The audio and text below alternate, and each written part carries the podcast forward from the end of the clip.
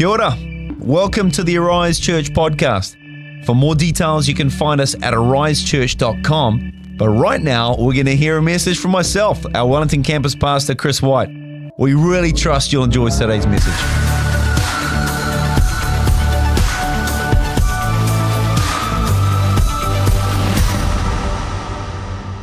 Peace is needed more than ever, probably in our time. Peace is needed more than ever. And we do know quite clearly that Jesus offers peace.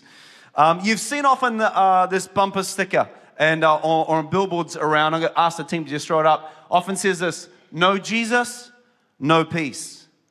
No Jesus, no peace. It doesn't translate so well when you, when you say it out loud, but when you read it, it makes a lot more sense. I've definitely seen this on billboards uh, in uh, churches in, in uh, the Hutt Valley. And I tell you what, you can either go one or two ways. Either you love it, you go, yeah, that'll get a million people saved. Or you're like, oh man, that is so cheesy. Uh, but but there is but what it's trying to do is it's trying to express the truth. I mean, there's something clever about this. By the way, this doesn't translate into other languages so well, uh, just so you know. Um, that's good. Some people sitting here going, what is he talking about? But there we go. That's it. Uh, I mean, it's a clever play on words. But we often hear Christians say, you know, if the world just knew Jesus, then we would have world peace. And that sort of seems to make sense, you know. I, on the surface of it, that makes sense. But I would question that. I would say, I think there's some truth to that. But the truth is, I know plenty of Christians who don't have peace. I know plenty of Christians who are struggling, just like the rest of us, with anxiety. You know, many of them are taking medication just like other people. Many of them are having to employ mindful techniques just like everyone else. And I'm not saying those things are wrong. I'm just saying, if it was just a matter of knowing Jesus and we had peace, then something seems to be wrong with this picture. And so I want to I want to encourage us today that God has something incredible to say. Um, just this week, I was reading this passage uh, of, of, of, of Scripture where Jesus comes into the city of Jerusalem. And it's a really amazing, it's a really amazing picture and an amazing story. Crowds are gathered, people are excited. This is his triumphal entry into Jerusalem. And uh, and he'd been publicly ministering for about three years at this stage. And he had he had momentum, you know. Uh, things were going well, they were going strong. And now in the city of Jerusalem, a big festival was happening. Everyone was coming. People are turning up. By the way, people would have been talking about, who is this Jesus? I mean, I, you often forget back in that, that in those days, they didn't have photographs. There was no, like, you know, someone wasn't going around with a sketch pad. This is what he looks like. This is what you'll see when he comes in, you know. They actually didn't know what he looked like. But they were wondering, who is this Jesus? We've heard about him. And then we see this scene. He comes in. Crowds are cheering. Big festival. I pick it up in Matthew twenty-one, verse eight. And it says this: a very large crowd spread their cloaks on the road, while others cut branches from trees and spread them on the road. The crowds went ahead of him, and those that followed shouted, Hosanna to the Son of David. Blessed is he that comes in the name of the Lord. Hosanna in the highest heaven. When Jesus entered Jerusalem, the whole city was stirred and asked, who is this? The crowds answered. By the way, it wasn't individuals who's answered. Now, the whole crowd is in recognition. The crowds answered, this is Jesus, the prophet from Nazareth in Galilee. So it appears like things are going so well, you know. He's coming in the city. Everyone's cheering. This is a great moment. And then Jesus does something that's so out of character for this moment. He actually cuts across the whole moment. And we read about it in Luke's gospel, Luke nineteen, verse forty-one. And it says this: but as he came closer to Jerusalem and saw the city ahead, he began to weep. How I wish today that you, of all people, would understand the way to peace. But now it's too late, and peace is hidden from your eyes. Before long, your enemies will build ramparts against your walls and encircle you and close in on you from every side. They will crush you into the ground and your children with you. Your enemies will not leave a single stone in place because you did not recognize it when God visited you. Man, on one hand, you got this amazing moment. Crowds are cheering. Things are going really well. But in the middle of all that, Jesus stops and he weeps and he declares this horrible prophecy about the city of Jerusalem. And he even says, how today I wish you of all people would understand the way to peace. Why did he say you of all people? Well, what you got to understand is Jerusalem literally means the city of peace. Now, I, I mentioned this to my brother-in-law this week. I said, man, did you realize Jerusalem means the city of peace? He goes, yeah, I knew that. He goes, oh, I obviously missed that memo. I just never knew that. This is the first time I discovered that that's what it actually means. It literally means city of peace. And why had they missed the way to peace? How had they missed it? Because it says in verse forty-four, because you didn't recognize it when God visited you. You didn't recognize it when God visited you. They had a visitation from God. God had come to encounter them. He turned up right in their midst. He's the God who had the opportunity through Jesus. We could have peace with God, or we could have condemnation upon our life. And Jesus turned up in the middle of that, and he said, here is the way to peace. They had seen Jesus, but they had not encountered him in, in his fullness. They were present when he arrived in the city, but they had not made him their personal Lord or their personal Prince of Peace. It was all just a surface level thing. As a result, this city was named after peace, had closed the door to peace. Peace had been hidden from them. When I was reading this, I thought, man, I never want this to be said about me. I never want it to be said about me that Jesus visited me, but I chose not to encounter him. And as a result, I closed the door to peace in my life. I never want that to be said. The first week of our series, uh, Pastor Ben Kendrew spoke about this incredible thing, peace is available. Last week, I just emphasized the point that peace is a gift of God, and we want it to rule in our lives. This week, I want to emphasize peace comes through encounter. Peace comes through encounter. Let's pray, shall we? God, I just thank you that you are our Prince of Peace. Lord, I thank you that peace is available in you. God, I thank you that you're actually holding out a gift of peace. And Lord, I pray that as we encounter you today, may you deposit peace in our lives. We pray that in Jesus' name, and everyone said, amen, amen. Encountering God is what changes our lives. It's that encountering of him that changes us from the inside out. God breaks into our lives, everybody, without fail. He will actually impress himself on everyone. Let me read this in Psalm nineteen, starting at verse one. The heavens proclaim the glory of the Lord. The skies display his craftsmanship. Day after day, they continue to speak. Night after night, they make him known. They speak without a sound or word. Their voice is never heard. Yet their message has gone throughout the earth and their words to all the world. Just through nature alone, God has been speaking to all of mankind, to people who've grown up in the church and people who've had nothing to do with the church, to people who've had great families and people who've had disastrous families. God has been speaking to everyone.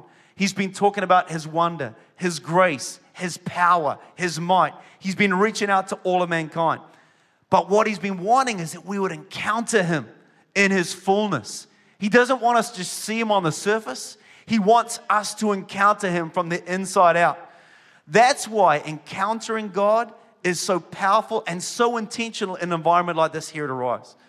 You know, I, I don't know if you recognize, but, you know, our worship leaders will often, sometimes they'll just quietly try and coax you into the presence of God. Other times they'll grab you by the scruff of the neck and they'll go, man, we need to we need to meet with God today, you know? Un, you know, unapologetically, that's what they're like. Uh, one of the worship leaders here at Arise, Nathan Randall, phenomenal guy. He has this phrase which goes something along these lines. He says, you know, uh, any worship leader can lead from a verse to a bridge, but we need worship leaders who can lead from the gate to the throne. That's what we need. And I'm like, yeah, man. That's exactly what we're after. And that's why worship leaders here will sometimes go, I want everyone to lift their hands. I want you all to that. We need to sing at the top of our lungs right now. You know, so, that, because why? Because they recognize that we walk in here with all sorts of things in our, on our mind. They're thinking, I want to take you from where you are right now. You're at the gate. I want to pull you all the way to the throne room. Because it's in the throne room where we encounter God that we are changed from the inside out. And that's what we do here at Arise. So if you wanted a church where you just come in and you maybe you sing some nice songs, hear a lovely message, and you go home, this is probably not the church for you, you know. But if you want to come and your desire is, I want to come into an environment where I meet with God, where I'm engaging with Him, where I'm changed from the inside out, where you're in the right place, because we all have a desire to meet with God, have Him come in and transform us from the inside out. That's what we're about. That's what we're about. So let's come back to this passage, because What, what we're saying here is encounter needs to change us. It will change us from the inside out. So Jesus is saying, man, you've closed the door to peace. And on the surface of it, I don't, I don't get it, because, man, they're all cheering. They're all saying, you know, Hosanna to the King of Kings. Well, I can tell you what, if you were a worship leader on that day, uh, you know, you'd be like, hey, man, we kicked the goal today, you know. Man, sometimes I'm struggling with the guys who just got their arms crossed, got a scowl on their face. And I just, it's a goal if I just get them to lift one hand. But today, my gosh, they're cheering, they're yelling, they're throwing their cloaks down, they're, they're cutting off branches of trees, they're destroying the neighborhood, just chucking it all down. And, whoa, man, we're going to make way for the King. Like, boom, we kicked the goal, never do better than that. Uh, but the amazing thing is that Jesus, uh, you know, not with the gift of hindsight, but dare I say with the gift of prophetic sight, recognized that just in a few days' time, this crowd that is cheering, you know, Hosanna to the King of Kings, will be yelled, uh, yelled out by a crowd that's just yelling, crucify Him, crucify Him, crucify Him. And He recognized this hasn't changed you at all. This is just on the surface. You haven't even encountered me. You're just here when I'm here. When we encounter God, we encounter love. And it starts to change the way that we think. It gives us a brand new meaning to our lives. It causes us to take another look at ourselves, the, the way that we live. And we realize that we are made for much more than this. So what do we do? Well, we view our old sinful, selfish ways of doing things differently. We suddenly realize, man, this is hurting my future. But it's not only hurting my future, this is hurting the heart of God. I don't want that anymore. And then what do we do? We repent. We change our ways. And I say that like it's just, we do it like that. Man, it's tough. But we start the journey. Why? Because we want our love for God says, I want to live for Him. I want to live for Him. We stop viewing our lives like, you know, we're the main character of this small story. And we start to realize, no, no, no, I'm a little character in this massive story of God. And I get to play a part in that. I'm so stoked by that. I'm excited by the fact that God does this. And we begin to see our lives in a new light. We begin the journey of doing things for God because we love Him. You know, not for ourselves because we love what we might have. This is what encounter does. It changes us from the inside out. Man, we have uh, many environments here at Arise where we try to engage in that sort of thing happening. We've got one coming up for our teenagers called Summer Camp. And I get so, I get pumped by Summer Camp. Why? Because I've got a lot of, teen, lot of teenage kids, you know. And, uh, and, um, and I remember one particular Summer Camp. And look, any parent knows. Your kids will go through ups and downs. Sometimes you feel like winning. Other times you're like, oh my gosh, are we ever going to get there? You know what I mean? And uh, and we look for God to break in. And I remember one particular summer camp, and at, we'd been there as a whole family. Anna and I were part of the parents' team. We got home from that camp, and uh, everyone's tired. You know, everyone's trying to unpack their things. And I noticed something happening in our household. Like one of my sons would call another one of my sons into his room, and they'd be there for like twenty minutes, half an hour. Then that son would come out, and I thought, whoa, what just happened in there? He called another family member. He went through every family member in the house until he called me in. He said, Dad, you need to come in here for a while. The presence of God is in here. I'm like, oh, man, sorry, a little bit emotional, but, man, I, I was there for, I don't know, twenty, thirty minutes, and he just prophesied over my life.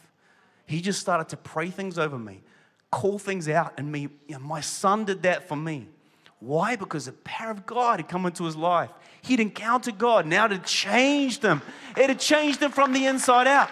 He had this new confidence. He had this new sense of, God, you got something amazing to do. Eventually, our whole family found ourselves in one small bedroom. We were there, I don't know for how long, but by the time he ended, I'm pretty sure it was about thirty-five degrees in that room. It was so hot. We crawled out of that room and we're like, what just happened?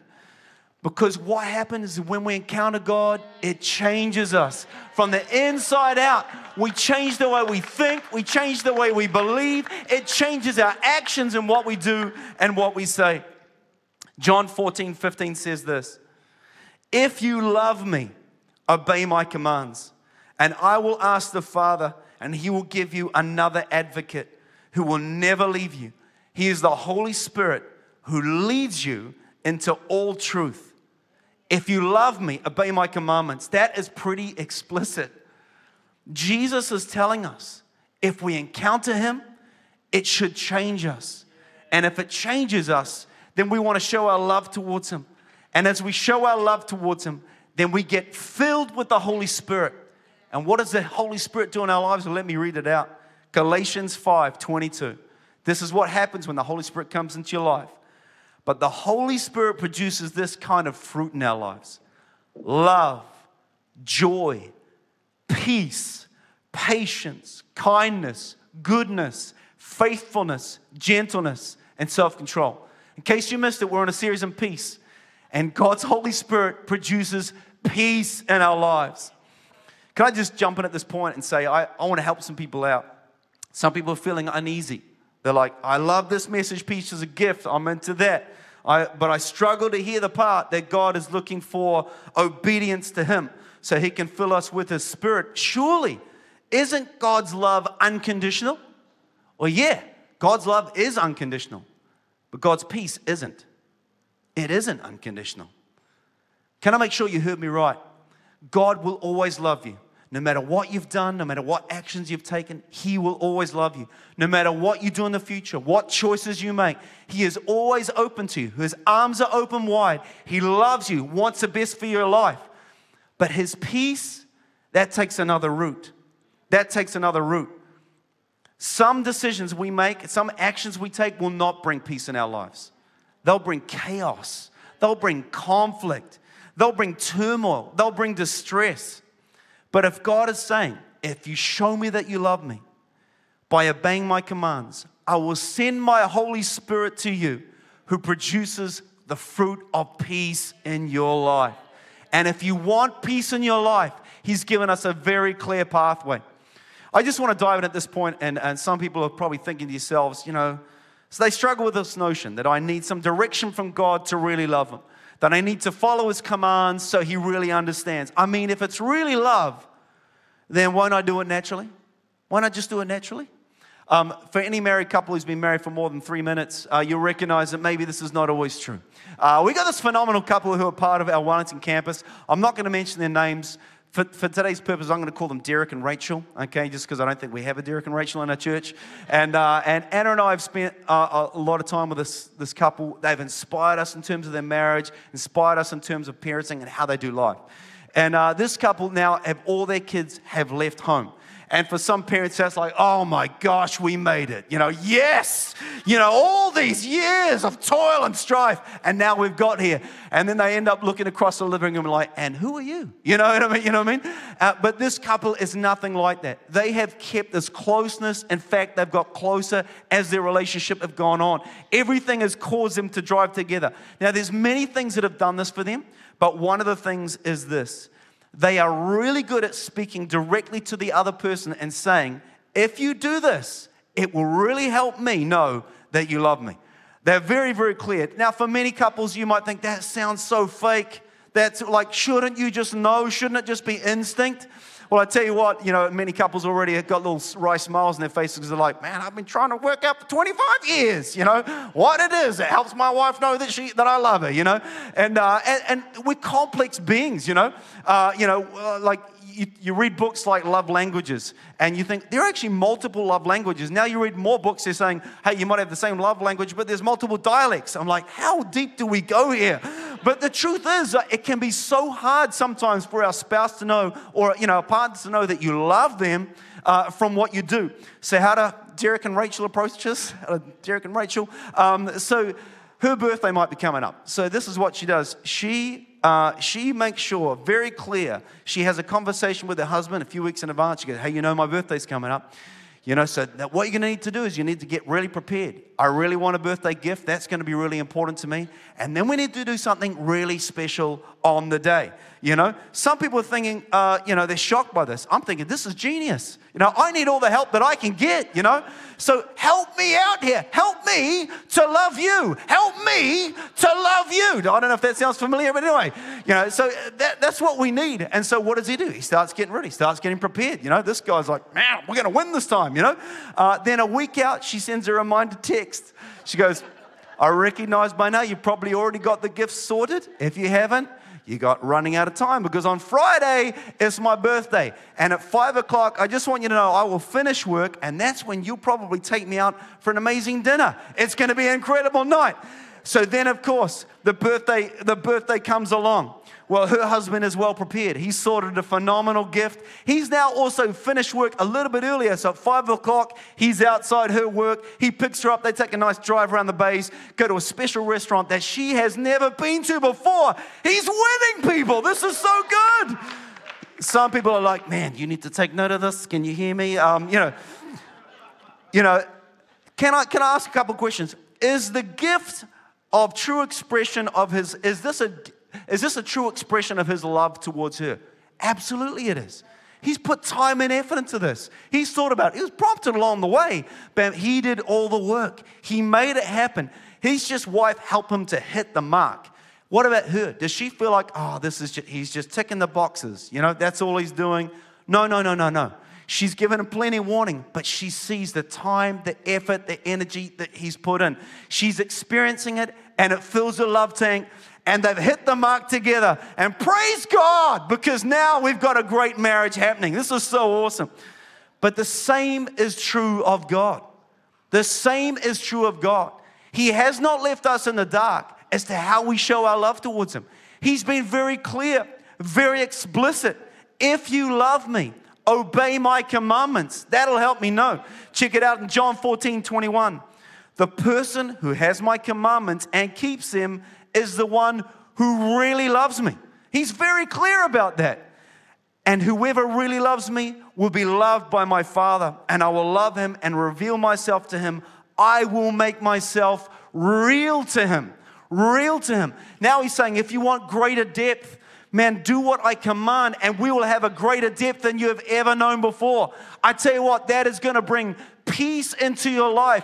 When your relationship with God is going forward, it's not stepping backwards, but now you understand him. He's revealing more of himself to you. That's something incredibly powerful about that. God's desire is that we would hit the mark, and he's going to help us to understand how to get there. There's some phrases used in the Bible um, that help to describe this, and they can be little masked. We don't always understand them off the bat, but this is what righteous living is. Uh, this is when we live in accordance with the Holy Spirit. That's what that is. And what's the result? Well, among other things, it's peace. Romans eight, verse five. Those who live according to the flesh have their mindset on what the flesh desires. But those who live in accordance with the Spirit, there's that phrase I spoke about, have their mindset on what the Spirit desires. The mind governed by the flesh is death, but the mind governed by the Spirit is life and, what does it say? Peace. Say it again a little bit louder.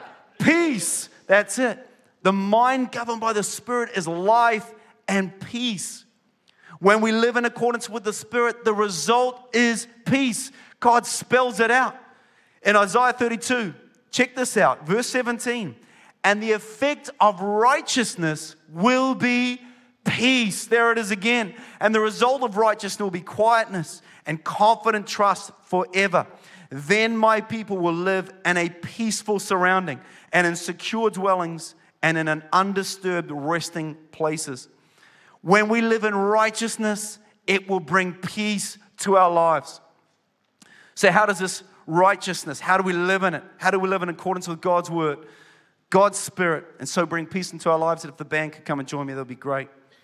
Number one, let's obey the word of God. It's pretty simple. I, I'm sorry if today's message is not really complex, you know, but, um, but this is the level of my understanding, and uh, I, I'm sure it's still helpful to us. We don't always follow God's word. Why? Because we don't always know it that well. Can I encourage you? It's a great starting point. If you want to find peace with God, If you want to know how to love him, read his word. Find out what moves his heart. Find out what's on his mind. Find out what means something to him. Psalm one nineteen, verse one oh five says this, "Your word is a lamp to my feet and a light to my path." Peace comes to those who live out God's word. Psalm one nineteen again says this, "Give me understanding and I will obey your instructions. I will put them into practice with all my heart. Make me walk along the path of your commands, for that is where my happiness is found." Man, that's a great word. That is where my happiness is found. "Give me eagerness for your laws rather than a love for money. Turn my eyes from the worthless things and give me life through your word." Can I be even more specific? How do we live out God's word in our life? Let's do this. Stop doing the things that God has told you to stop. Can't just be as simple as that. And I'm, I, by the way, I'm not wanting to heap guilt on anyone. All of us need to hear this. All of us need to understand this. Some of us simply need to stop doing the things that we know is wrong. There's this incredible story where Jesus was confronted with a woman who committed adultery. I'm going to read from this passage. And there's so much to understand in here. John chapter eight, starting at verse four. "Teacher," they said to Jesus. This is, by the way, Pharisees, the religious leaders. This is these guys who are saying this. "This woman was caught in the act of adultery. The law of Moses says to stone her. What do you say?" They were trying to trap him into saying something they could use against him. But Jesus stooped down, wrote in the dust with his finger. They kept demanding an answer.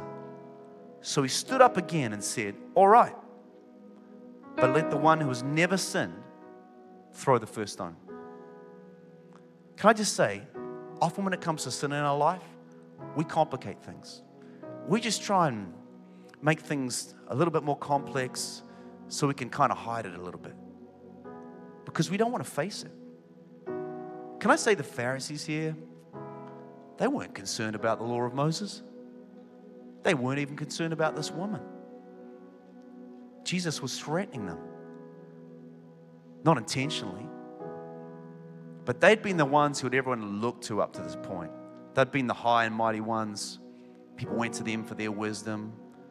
And now they recognized they were looking to him for his wisdom.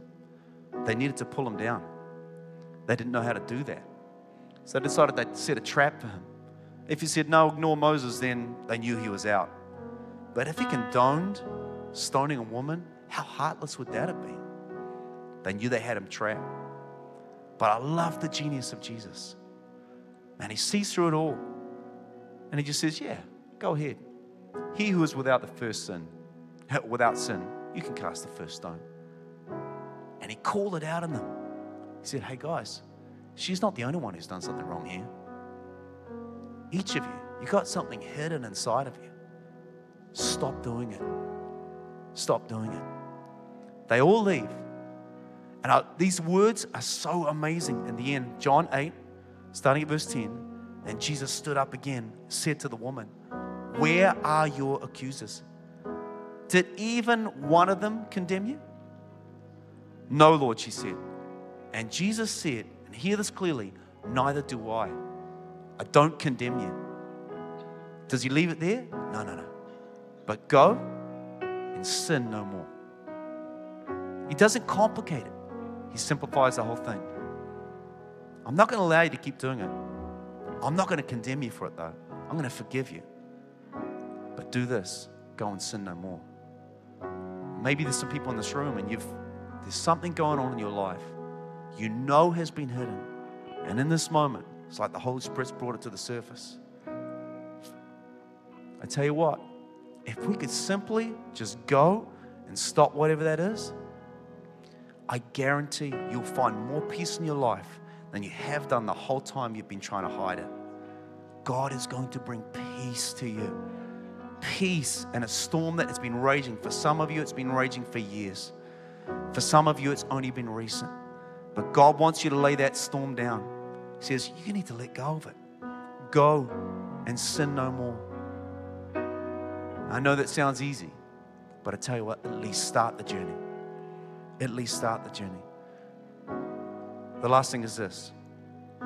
Start doing the things that God has told us to start. Again, this is incredibly simple, eh? Like, there's not big depth here, but I think this is incredibly powerful. We need to start doing the things that God has told us to do. In the book of Second Kings, it tells us an amazing story about a Shunammite woman. She gets this, um, herself in a really tough spot. She goes to the prophet.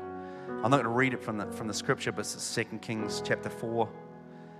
She says, my husband's died, but he's left this amazing debt. Now the debt collectors are coming after me. They want to take my sons. What do I do? And the prophet says, hey, why do you come and ask me? But then he gives her instruction. He says, what do you have? She says, I've just got a jar of oil.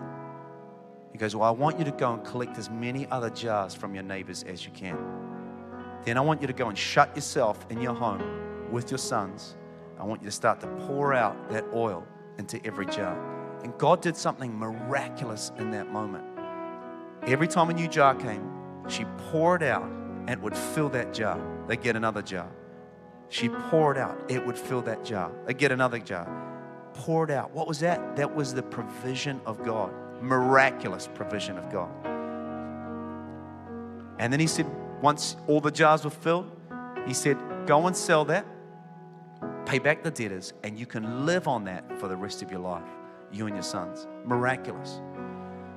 Every now and then God tells us to do something. And sometimes we ignore it. Why? Because it's inconvenient or it makes no sense to us. But I tell you what, God is above that.